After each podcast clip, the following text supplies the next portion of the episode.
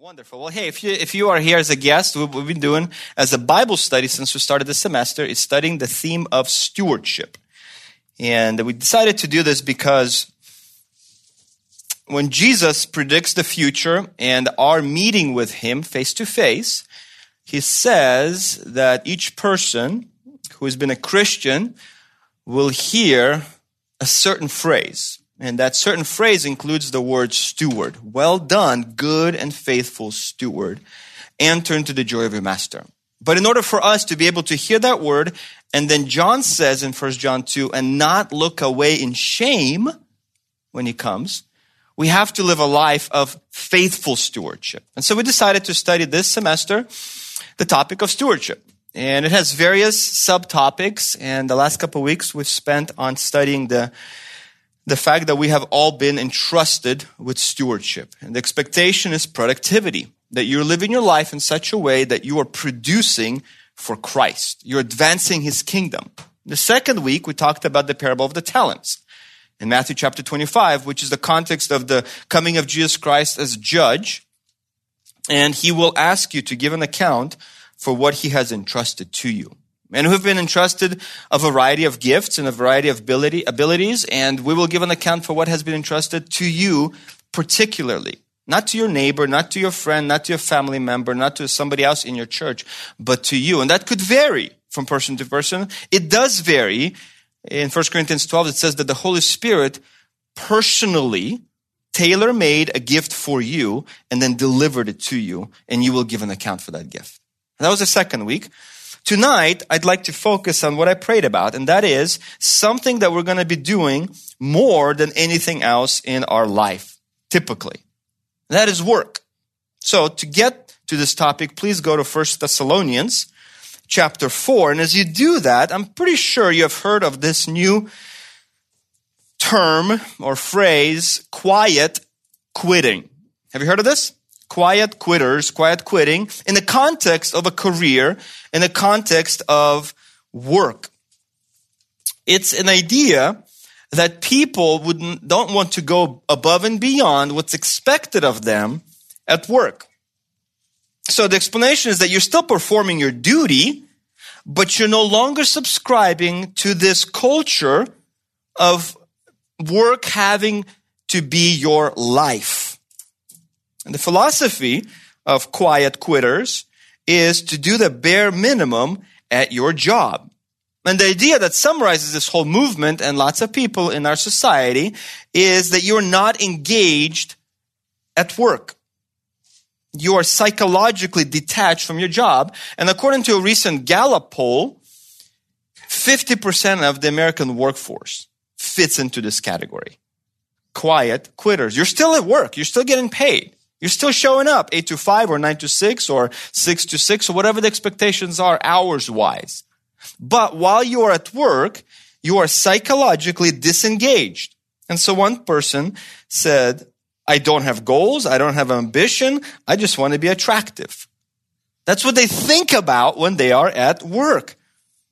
This apathetic declaration in regards to the work ethic is really rampant on TikTok where people mock and criticize and ridicule work and promote leisure. They talk about not having a dream job because I don't dream about labor. Neither do I. And another study says what sets Zoomers apart, according to the common narrative, is their determination to be fulfilled and defined by other aspects of life, of life other than work. Within this Gallup poll, so 50% fall, fall into this category of quiet quitters, but then 18% fall into actively disengaged, completely disengaged at work. These are called loud quitters. They criticize work. They are dissatisfied. They feel like all of their needs at work are unmet. They've been the most vocal on TikTok and have generated millions and millions of views. And this is what describes this kind of an individual, somebody who is actively disengaged as an employee. Social withdrawal and lack of participation at work, increasing in number of breaks taken at work, decrease in productivity and quality of work. They're the last to arrive and first to leave. They are more absent at work than others. They are reluctant to be challenged. They mock other employees who accomplish above and beyond what's expected. They have no desire to learn or to grow.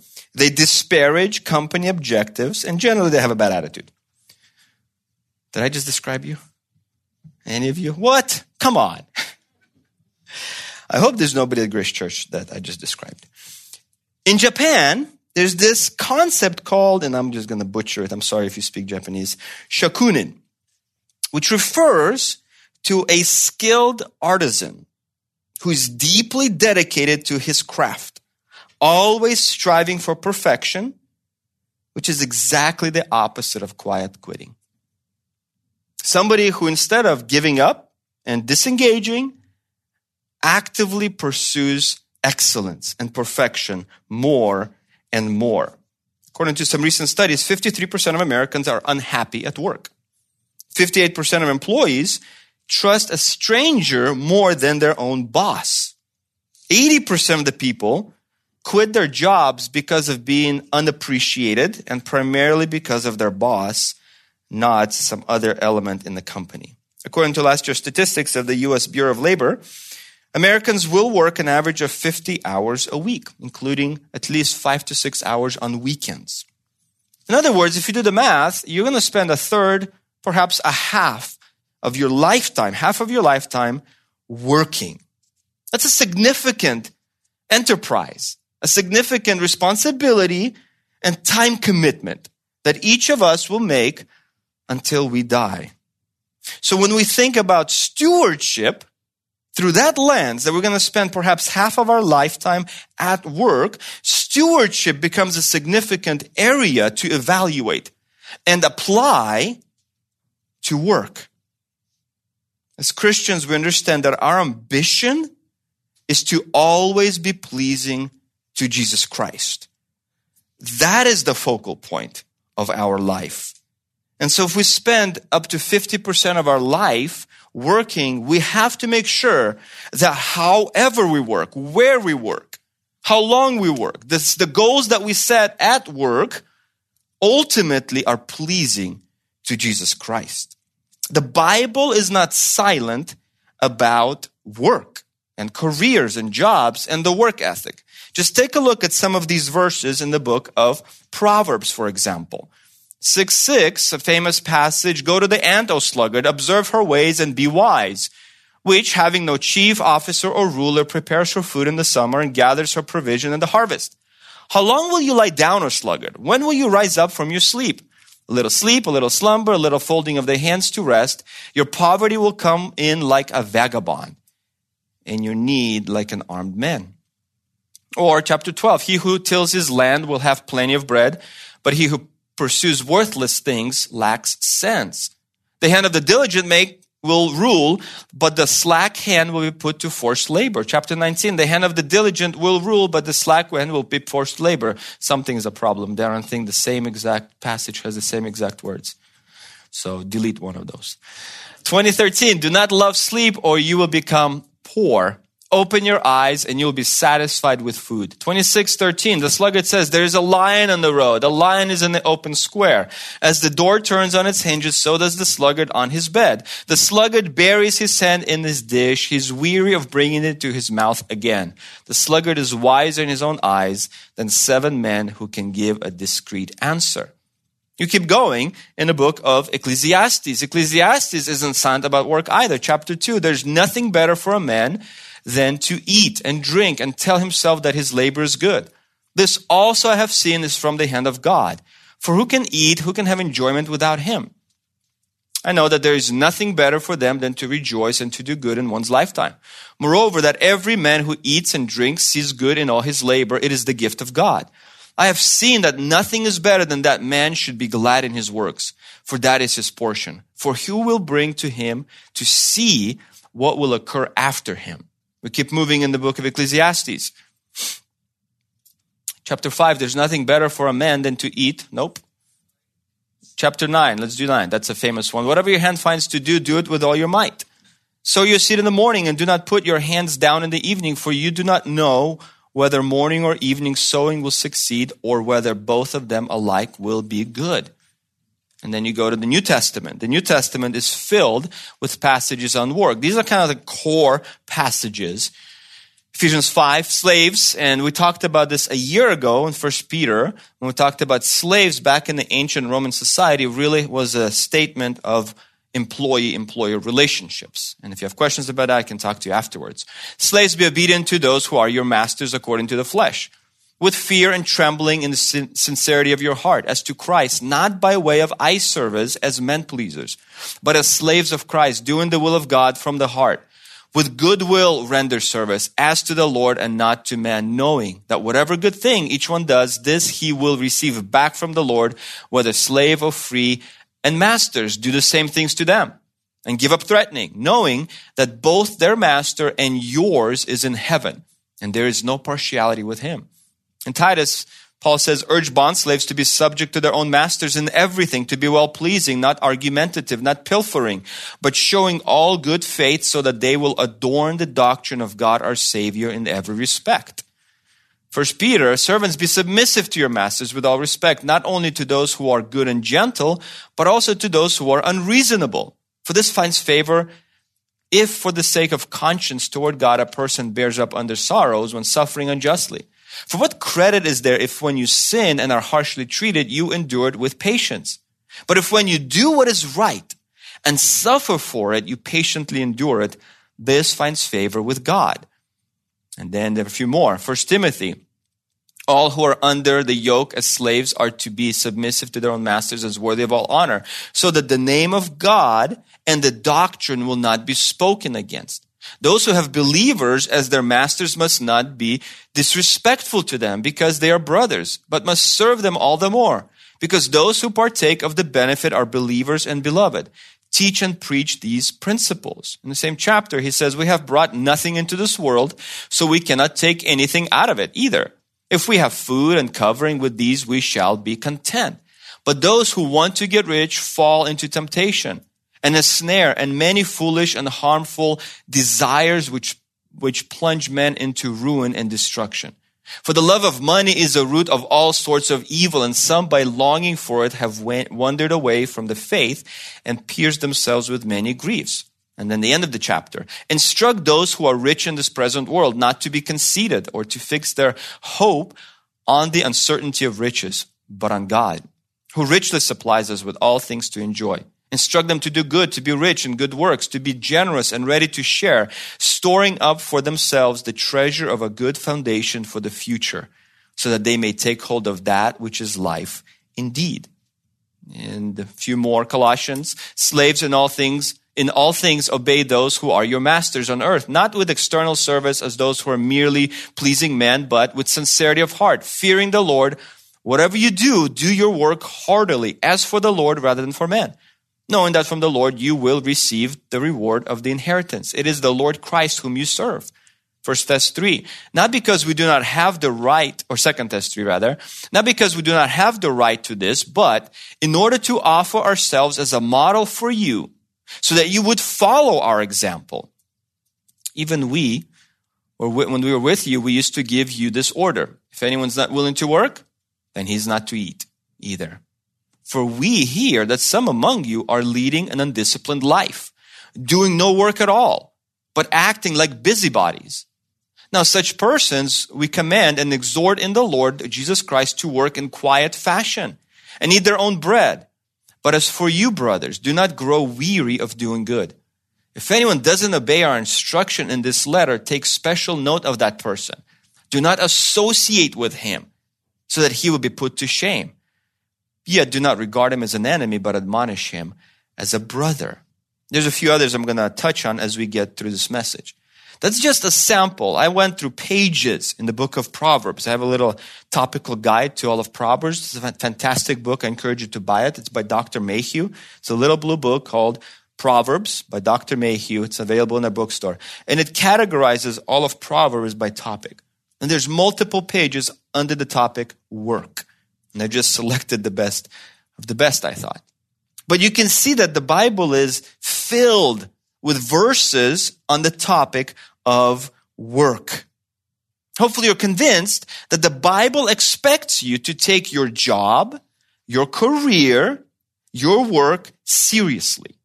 And repeatedly we saw you do this for the Lord. You're not doing this to please man. You are to do this with impartiality. You're to lead if you're a master or if you're a boss. You're to do so without partiality. And so as we get into this topic, and it'll take us a few minutes to try to look at it and then go into 1 Thessalonians chapter 4 a little bit more deeply, I want to remind you of the biblical theology of work. It was Steve Lawson who said, God did not create man for a vacation, but for an occupation. In Genesis chapter 1, verses 26 and 27, God says, Let us make man in our image, according to our likeness, and let them rule over the fish of the sea, and over the birds of the sky, and over the cattle, and over all the earth, and over every creeping thing that creeps on the earth. God created man in his own image. In the image of God, he created them. Him, male and female, he created them. So God created man and woman to work even before the fall. Chapter 1, verses 26 and 27 is before the fall. The fall comes in chapter 3. And here we have a mission that has been given to Adam and Eve to rule over creation. That's a job that God entrusted to man and woman.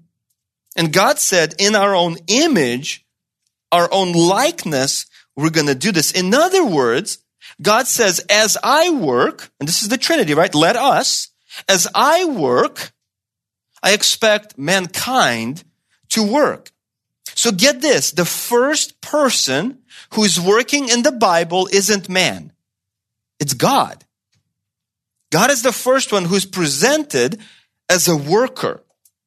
In Psalm 8 verse 3, it says, your heavens are the work of your fingers.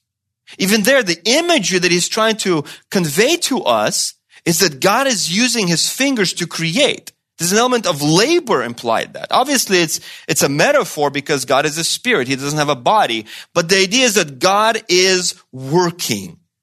God creates the entire universe even before Adam comes to life. One pastor says this scene in Genesis 1 describes God with dirt under his fingernails. He's a worker. And he sets himself as an example for humanity to imitate. And the New Testament says that Jesus, the second member of the Trinity, was the agent of creation. So now the Father is the one who came up with the plan, and that was his contribution to creation. And then he used the second member, Jesus, ultimately, as he's called after incarnation, who was the agent of creation. So we see that Genesis 1 affirms that work isn't a part of the curse. As much as we may not like our job, as much as it is difficult and time consuming and long hours are expected, and sometimes we work all night and sometimes we work multiple days in a row because deadlines are upon us. But that is not a curse. Work is a part of God's design for mankind. God put us on this earth to work.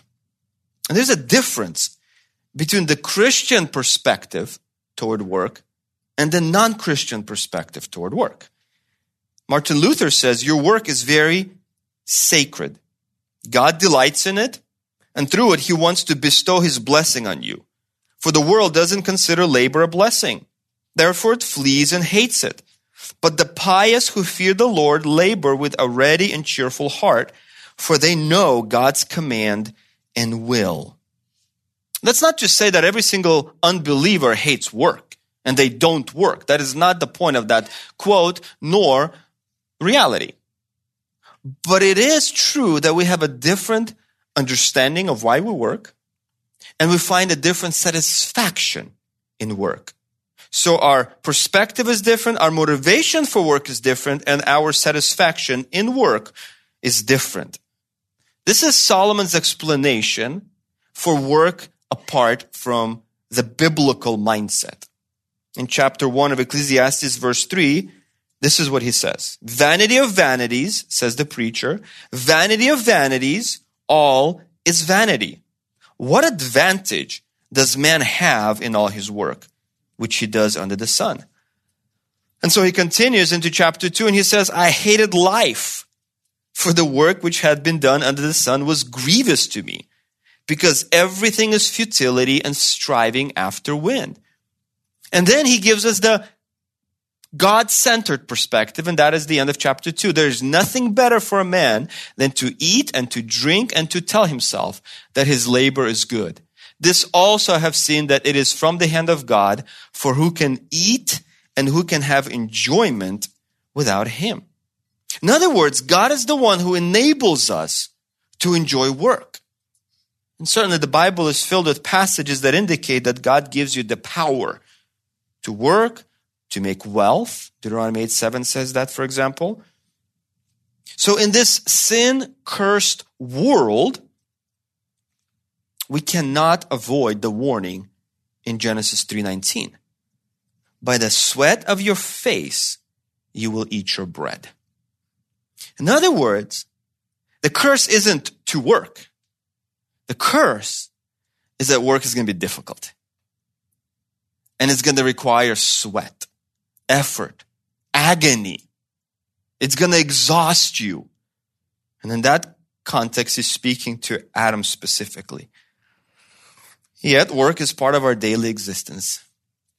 Raise your hand if you don't have to work to live. Anybody super independently wealthy here? Because I want to be your friend. in other words, this applies to all of us in this room. Let me just say it that way all of us are going to have to work to eat. And I already read this verse, but let me remind you, 2 Thessalonians 3.10. If anyone is not willing to work, then he should not eat either. What makes the Christian distinct from the world is our work ethic. And that, according to Titus 2:10, should draw the world to the gospel. That last phrase, that they will adorn the doctrine of God, our Savior, in every respect, it's a picture of putting on makeup. The idea is that you, with your work ethic, are beautifying the gospel of Jesus Christ. You're making it more attractive. That's the expectation of every single Christian. How we work either draws people to the gospel and makes it more attractive to believe, or it discourages people from even hearing the gospel. So what we do daily, weekly, monthly, annually for 20 years, 30 years, 40 years, 60 years in MacArthur's case so far, who knows how long you'll be working. But the time that you are working, the Bible has specific expectations of you as a believer in the context of work make sure we understand that what we're going to talk about applies to both genders. This is not simply to the man who is expected to be the provider in the family context. This applies to both genders. The woman is not prohibited from working in the Bible, even if she has children. She's not prohibited from working outside the home. The most famous passage is Proverbs 31. It's long, but I think it's worth a read, and I'd like to make a couple comments on it. Proverbs 31, verse 13. Verse 10 says, An excellent wife who can find. And then this is her description. She looks for wool and flax and works with her hands in delight. She's like merchant ships. She brings her food from afar. She rises also while it is still night and gives food to her household and portions to her maidens. She considers a field and buys it. From her earnings, she plants a vineyard. She girds herself with strength and makes her arms strong.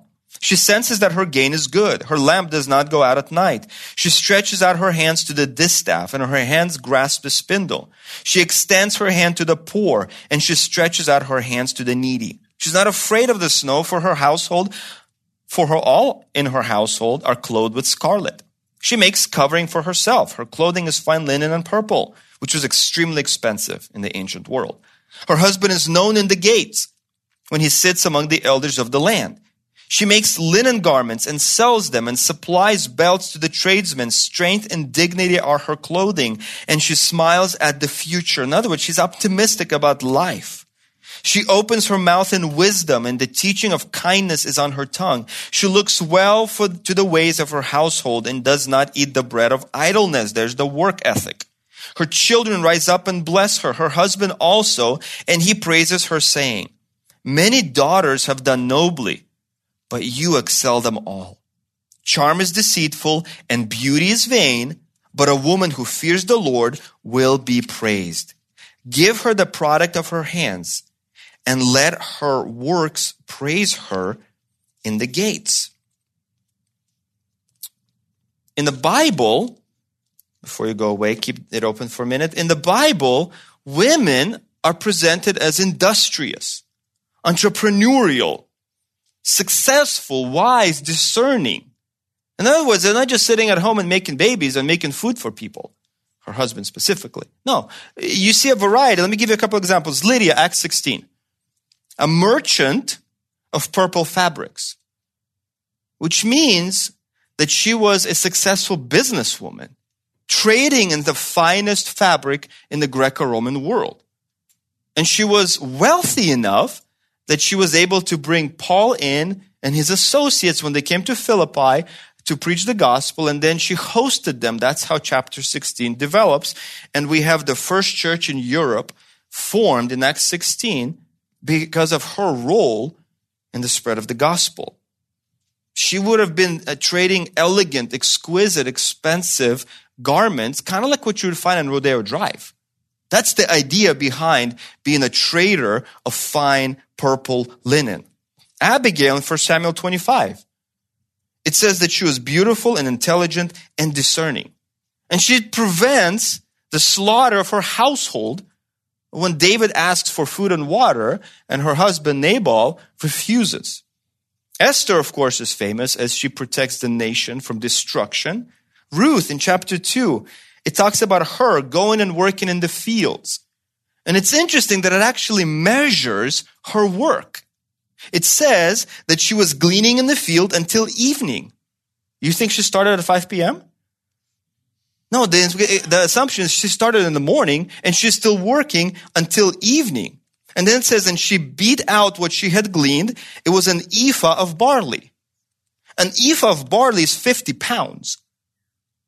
She collected it herself. She then beat it up and then brought it home to Ruth, to, to her, Naomi, I'm sorry, Naomi. 50 pounds. Do you know how long she did this for? According to the Bible, verse 23?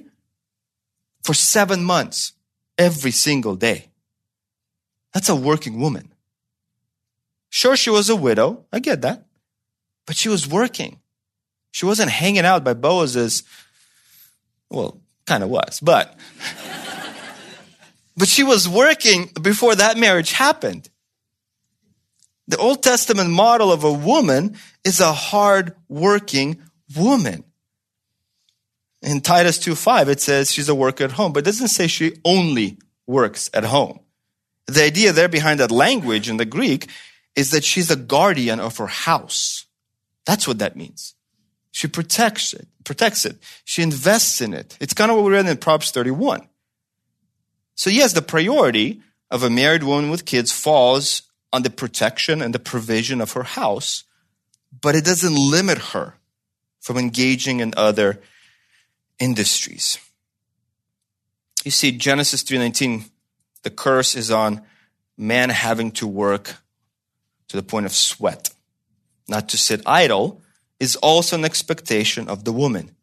And in Proverbs 31, there's an interesting statement it says that her man, her husband, is known or praised in the gates. The elders of the city, just think about the parliament, Congress, Senate, the leaders, the politicians in the ancient world would have gathered by the city gates. They were the, the decision makers, the rulers of that little village. And so her husband clearly is a man of influence, nobility, power, and so he's over there and he is respected. But look at the very last phrase of verse 31. Let her works praise her in the gates. Same exact location as her husband. In other words, her competence, her hard work, her industrious ability is what gets her recognized in the highest level of influence in the society.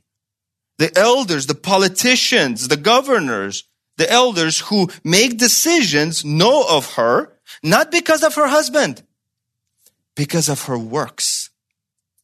That's the level of quality and hard work we're talking about.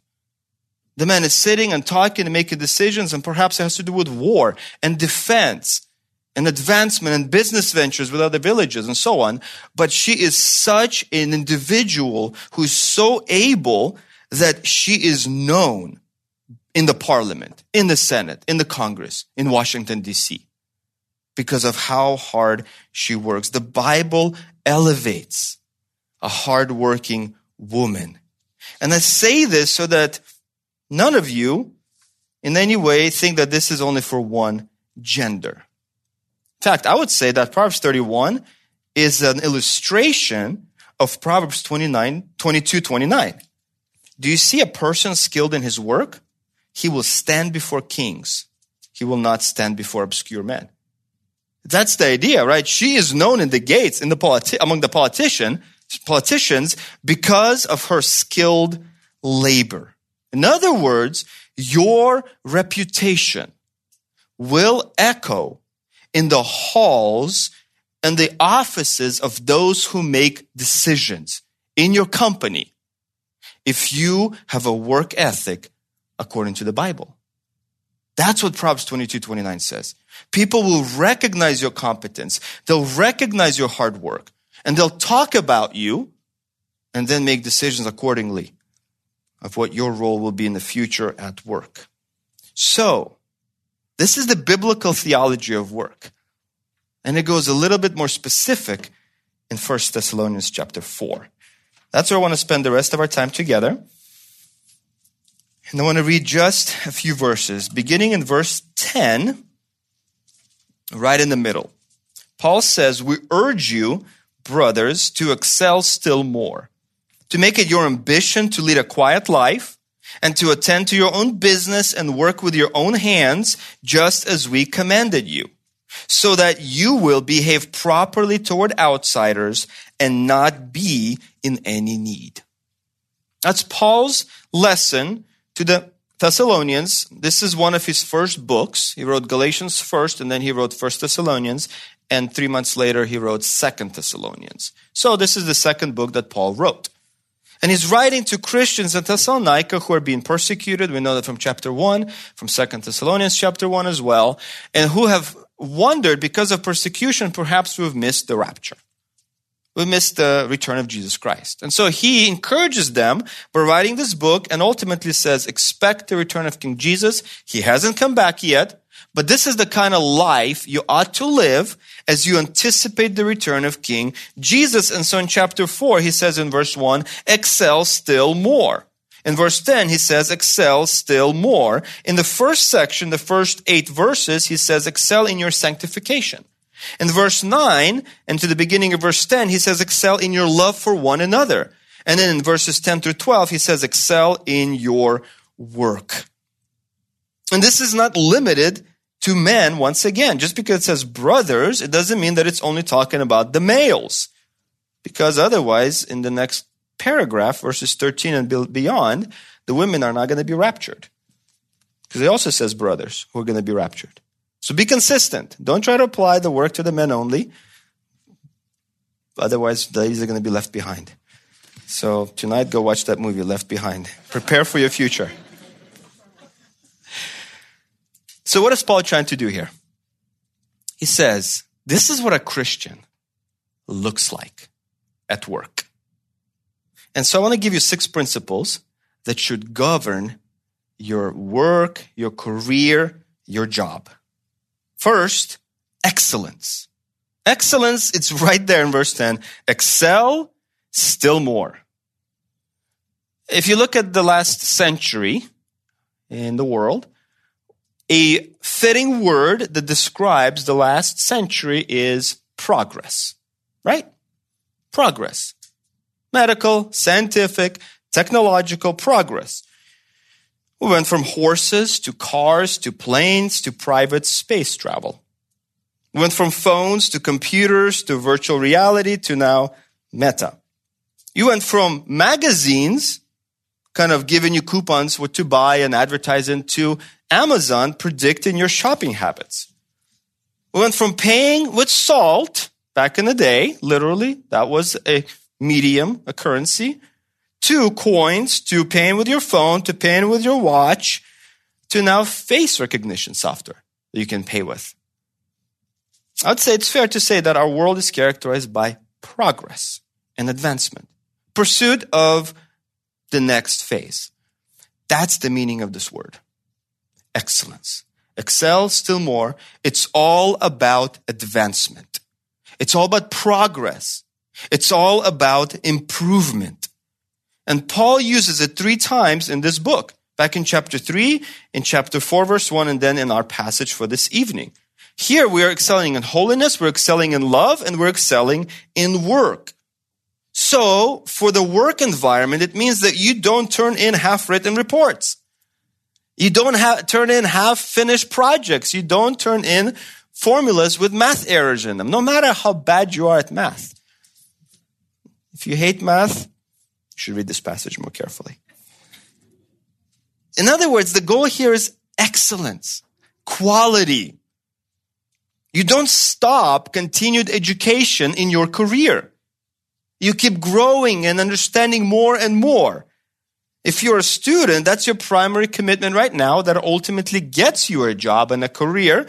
And all these principles apply as well. Excellence is expected of you, whether you're 10 years old and you're in fifth or sixth grade, or you're 30 and you're in seminary at first semester.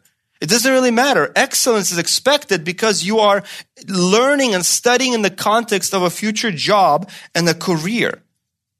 And so Paul says, look, as you anticipate the return of Jesus Christ, because that's the main point of this whole book, your life in the context of work is to be characterized by the pursuit of excellence.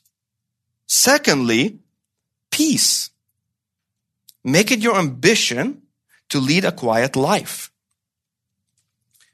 Fascinating that he uses the word ambition in juxtaposition to quiet. Typically, when you think of an ambitious person, you don't think of a quiet person, do you? It's somebody who's stepping on people, and pushing people out of the way because he or she needs to get to the top. And they're ambitious to be the, the boss or the influencer. And so people are not something or someone they value. And yet Paul says, be ambitious to lead a quiet life. And the idea behind ambition is zealousness, pursuing honor.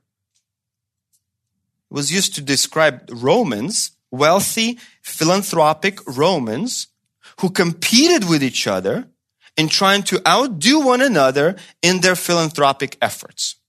That's how this word was used in the Greco-Roman society. So in other words, at work, your ambition is that I want to be the most agreeable, peaceful individual in the context of my job. As the people around you watch your work, they make a decision that this person is a peaceful individual. They're not constantly objecting and arguing with the boss or coworkers, creating an environment of hostility. And Paul says, you lead a quiet life. It's a calm person that he's describing. Somebody who doesn't create havoc. In Romans 12, 18, it says, if possible, so far as it depends on you, be at peace with all men. Hebrews 12, 14 says, pursue peace with all men. So we're talking about a, a placid individual, a tranquil individual, a calm individual. So in the work environment, you take your job description seriously and you take your excellent pursuit of quality also seriously, but not to the creation of havoc in your environment. You're not a backstabber. You're not a political in your environment. You're not undermining other people. You're not trying to make them look bad and make yourself look good. I'm not just talking about Christian work environment. All work environments where Christians are. This doesn't mean that you never express your opinion, you never disagree, but it does mean that you understand your place and your position. And so you are respectable, even if you're given a project that you don't want to have anything to do with. And you feel like it's not your best uh, strength, it's not what you are able to do well. But you receive it and understand I'm going to be agreeable, I'm going to be peaceable, I'm going to try to do my best with what has been entrusted to me. I'd say the most, one of the most important traits of being successful in any work environment is flexibility. You have to be flexible, especially in our world. Things move so fast, things change so fast, and if you don't, you're going to get left behind. And so you have to be willing to change with the bosses change and the coworkers change and so on. And look, all of us have been asked to do things that we wish we weren't asked to do. How many of you in your long, long careers have been asked to do a project or something that you did not want to do? Raise your hand. Yeah, I would say most of you, and the rest of you are liars. Look, it happens because your boss is looking for someone to get the work done. And sometimes, for whatever reason, you might be at the wrong place at the right time. And so you get a project you wish you didn't. And I was in a board meeting once, and Dr. Busenitz, who's a professor, was a professor at the seminary, who was my professor in seminary. We bumped into each other and we were talking. And I was kind of, you know, whining to him. And he said, Mark, remember this. This isn't your life. This is God's life that he has entrusted to you, and you're a steward of it. And then he said, God always uses your past in your present and in your future. So whatever your past is, whether it's science or medicine or finance or construction, you have to remember that if we believe in the providence of God, we do, that God brought you through that path and ultimately placed you wherever you are right now, whatever you're doing in your job.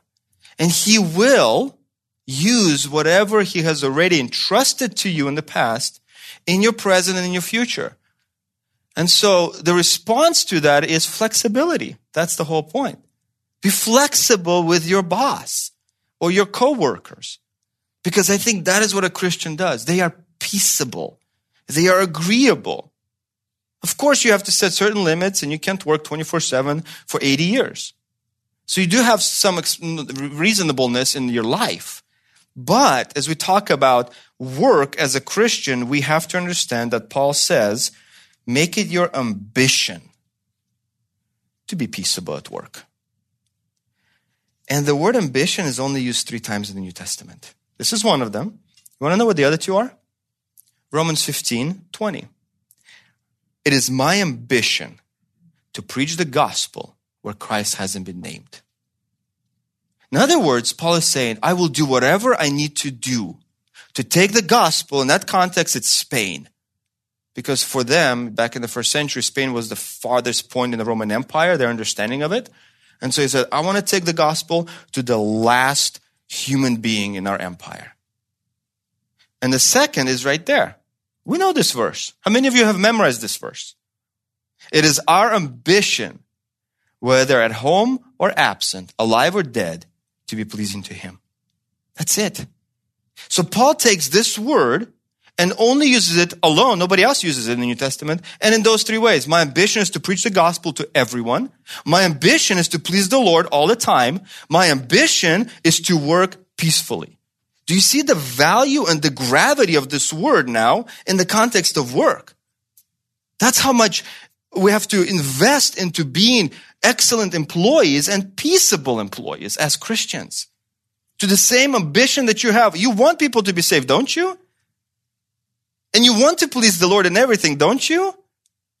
That's the gravity that Paul is expecting of us.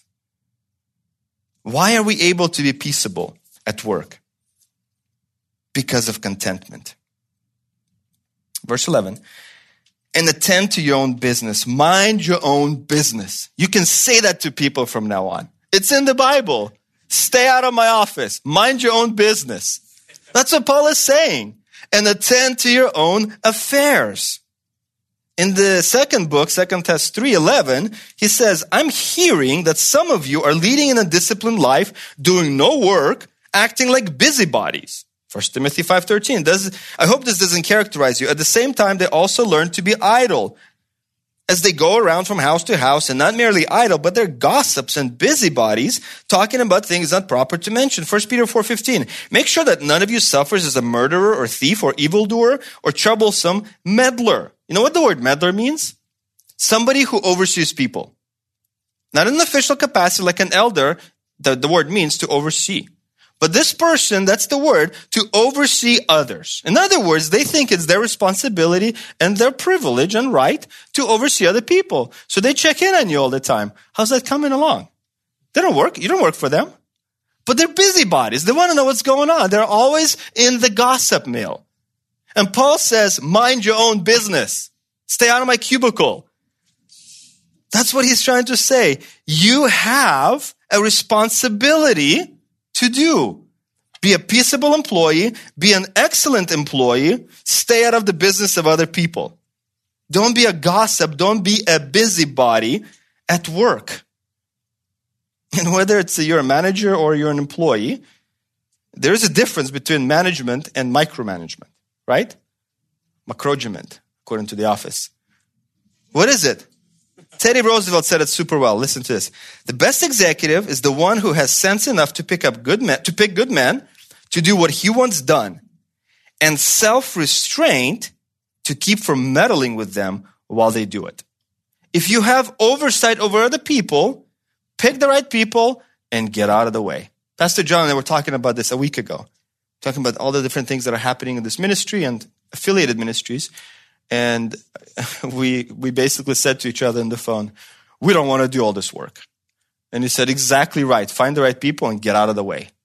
That's the whole point of leadership is entrust people with whatever needs to be done. So whatever level you hold in the company that you work for, remember, mind your own business. In other words, be content with the responsibility and the position given to you. And as you work, pursue excellence and be peaceful, peaceable. Number four, diligence. Work with your own hands. In the middle of verse 11. Attend to your own business and work with your own hands. Marcus Aurelius was a Roman emperor, the last of the good seven emperors, the end of the second century, 180 AD period. This is what he said. At dawn, when you have trouble getting out of bed, Tell yourself, I have to go to work as a human being. What do I have to complain of? If I'm going to do what I was born for, the things I was brought into this world to do, or is this what I was created for? To huddle under the blankets and stay warm. Now, sometimes it's kind of nice to huddle under a warm blanket, right? Especially when it's raining outside and the wind is howling. Never happens in LA, but you know, just imagine that the scene. You'd probably want to stay under your blanket. What he's saying is a non-Christian Roman emperor who actually persecuted Christians severely. He says, you were born to work. Get out of bed. That's what he's saying. And we've seen this in the Bible. The first thing that God tells Adam is get to work. This is what I gave you to do. This is the mission. This is the task. Get to work. Work for my glory. But as everything in life, in a sinful world, we pervert God's design. And with work, we twist it in one of two ways. Laziness or becoming workaholics. Laziness is avoiding responsibility. That's all that is. I know what I need to do, but I don't want to do it. That's the whole point. I don't want to do what I'm supposed to be doing. And so the reminder is in Ecclesiastes 9:10, whatever your hand finds to do, do it with all your might. Because where you're going, death, you're not going to work. That's the context of that passage. Tim Challies, who's a blogger and a Christian writer, author, says this Work is not significant only when it utilizes my full capacity or full capabilities. Work is not significant only when it offers unusual challenge or special opportunity.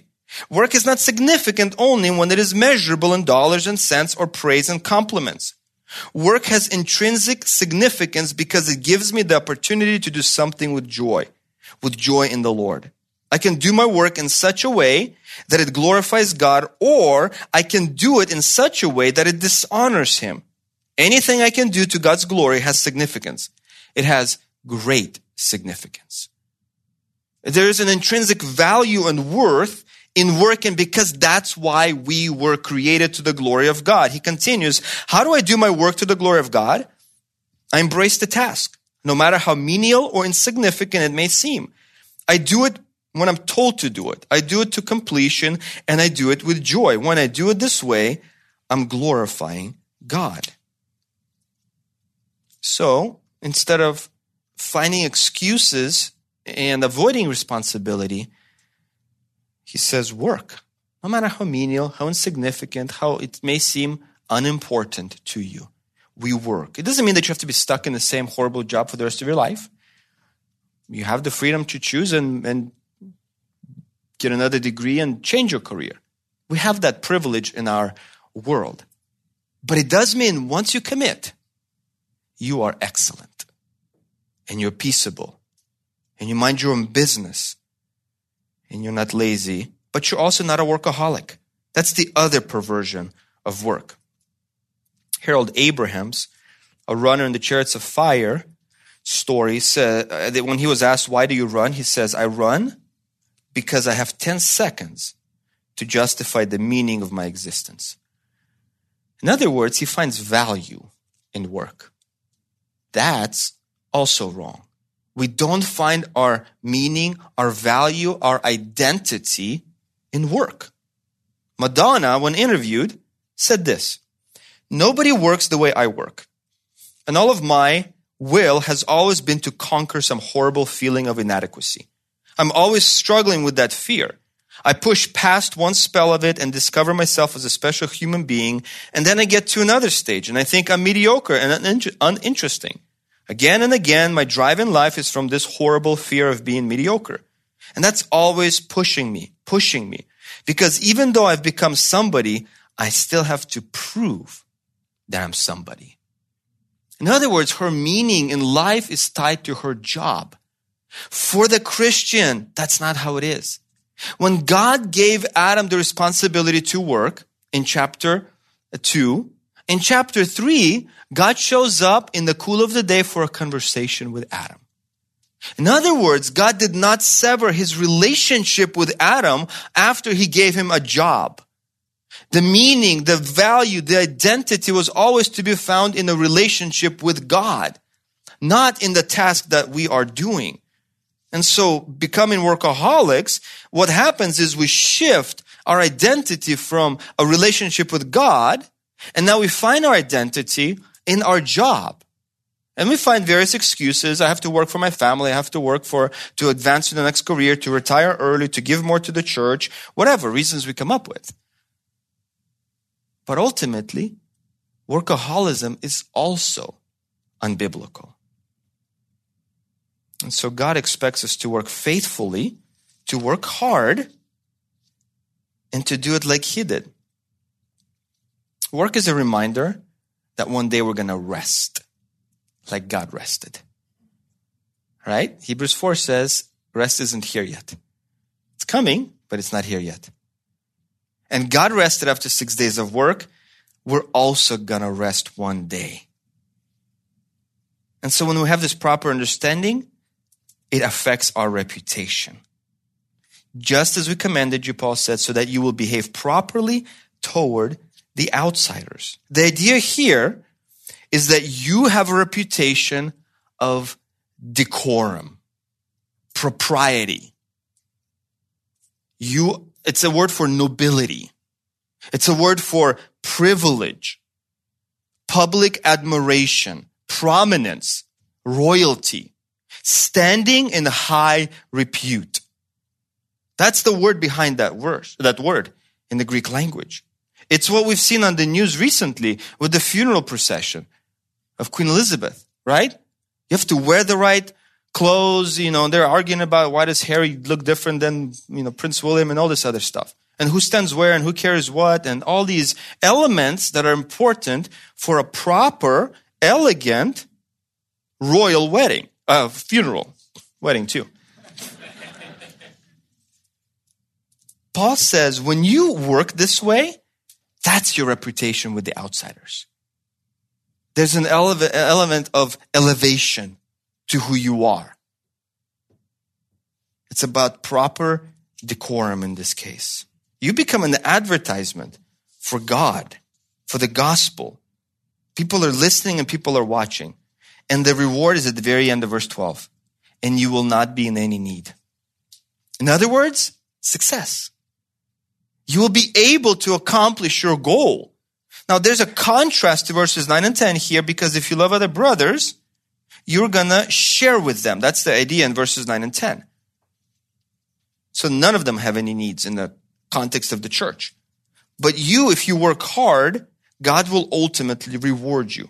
But also because of this passage and then the end of chapter 3 of the second Thessalonians, there's an element of there is no place in the Christian community for leeches, for parasitic Christians. We don't freeload off of each other. If you don't want to work, you shouldn't eat. That's Second Thessalonians chapter 3. And so here, if you're working hard and you have a great reputation because of that, you will not be in any need. God is saying you will be successful. You will be rewarded. And it does take a lot of effort and a lot of work and a lot of sweat. But consider Jesus, who was a carpenter and a preacher. Consider Paul, who was a tent maker and a preacher. Consider Peter, who was a fisherman and his house has been found. Guess where it is? It's on the beach. He had a beach house. It means he was successful. Have you ever heard of a cheap beach house? Affordable beach house? Peter's business was successful. John and James were fishermen. They were a prominent family in ancient Israel, known to the high priest, not related to the high priest, known to the high priest, because of how successful they were as a family in business. In other words, we have examples in the New Testament of people who worked hard, bivocational, like Paul, for example, and Aquila and Priscilla. And they were honored. And we've talked about some of these other names a couple weeks ago. You see what God is expecting of us as Christians is that we work hard. That's the stewardship and stewardship entrusted to us.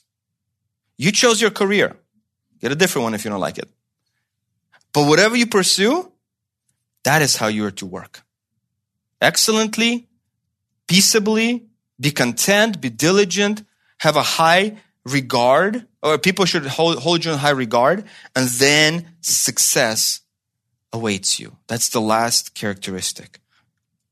And there's eternal value that we gain from this kind of work. And Tim Challies once again reminds us every day and every moment, I have the choice before me. Will I do my work in such a way that it glorifies God? Or will I do my work in such a way that it dishonors and displeases Him? In the face of such questions, I know my work matters. No matter what my work is, it matters. It matters because my work is a stage to bring glory to my God. And whatever you do, in word or deed, do everything in the name of the Lord Jesus, giving thanks to God the Father through Him. That's the ultimate evaluation. Is your life glorifying God because you are a faithful steward in your career? Me pray for us. Lord God, we are grateful for Paul's challenge to work in such a way that it glorifies you. We understand that sin has twisted our desire, our commitment, even sometimes our progress at work. And so, with all those limitations and difficulties, we still ask that the Holy Spirit would empower us to be faithful stewards in the responsibility that you have given us at work. Help us to be content. Help us to work with peace with one another. Help us to pursue your honor in all that we do and all that we say. Ultimately, it's our ambition to be pleasing to you through work. And I do pray that if somebody's here who doesn't know you and hasn't committed a life that would be pleasing to you, they haven't bowed their knee before you, asked for forgiveness, and have come to a place of recognizing that they've been pleasing themselves, not you. I ask that the Holy Spirit would give them new life, would move them to repentance, and would show them very vividly the blessing that it is to work for you as our master. We know that we will see you one day face to face. We know that we will have to give an account. We know that if we spend 50 years working, 50 hours a week, and sometimes more, we will give an account for every single hour spent at work. You've entrusted us with this time. Help us not to be selfish, self promoting, conniving, gossips, undermining other employees, living in the context of fear of man, being lazy, showing up late, leaving early, doing things that are not consistent with the character of a Christian. Help us to live a life at work where people stand up and hold us as if we are nobility because we work as Christians for our Master Jesus Christ. We pray this to the honor of His name. Amen.